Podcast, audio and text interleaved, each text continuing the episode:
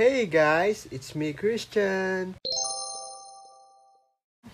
Now we're going to talk about about cylinder parts and functions. Number 1, intake valve. An intake valve is needed to let the fuel and air into the cylinder. Number 2, piston.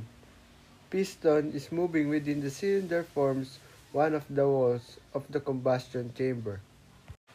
Number 3. Connecting rod. It forms a link between the piston and the crankshaft. Number 4. The cylinder. Cylinder forms a part of the chamber in which the fuel is compressed and burned. Number 5. Exhaust valve. An exhaust valve is needed to let the exhaust gases out. Number 6. Spark plug. The spark plug ignites the fuel and air mixture. Number 7. Crankcase. The crankcase is the core of the engine. Number 8. Crankshaft. The crankshaft and connecting rod change the straight line motion of the piston to a rotary turning motion.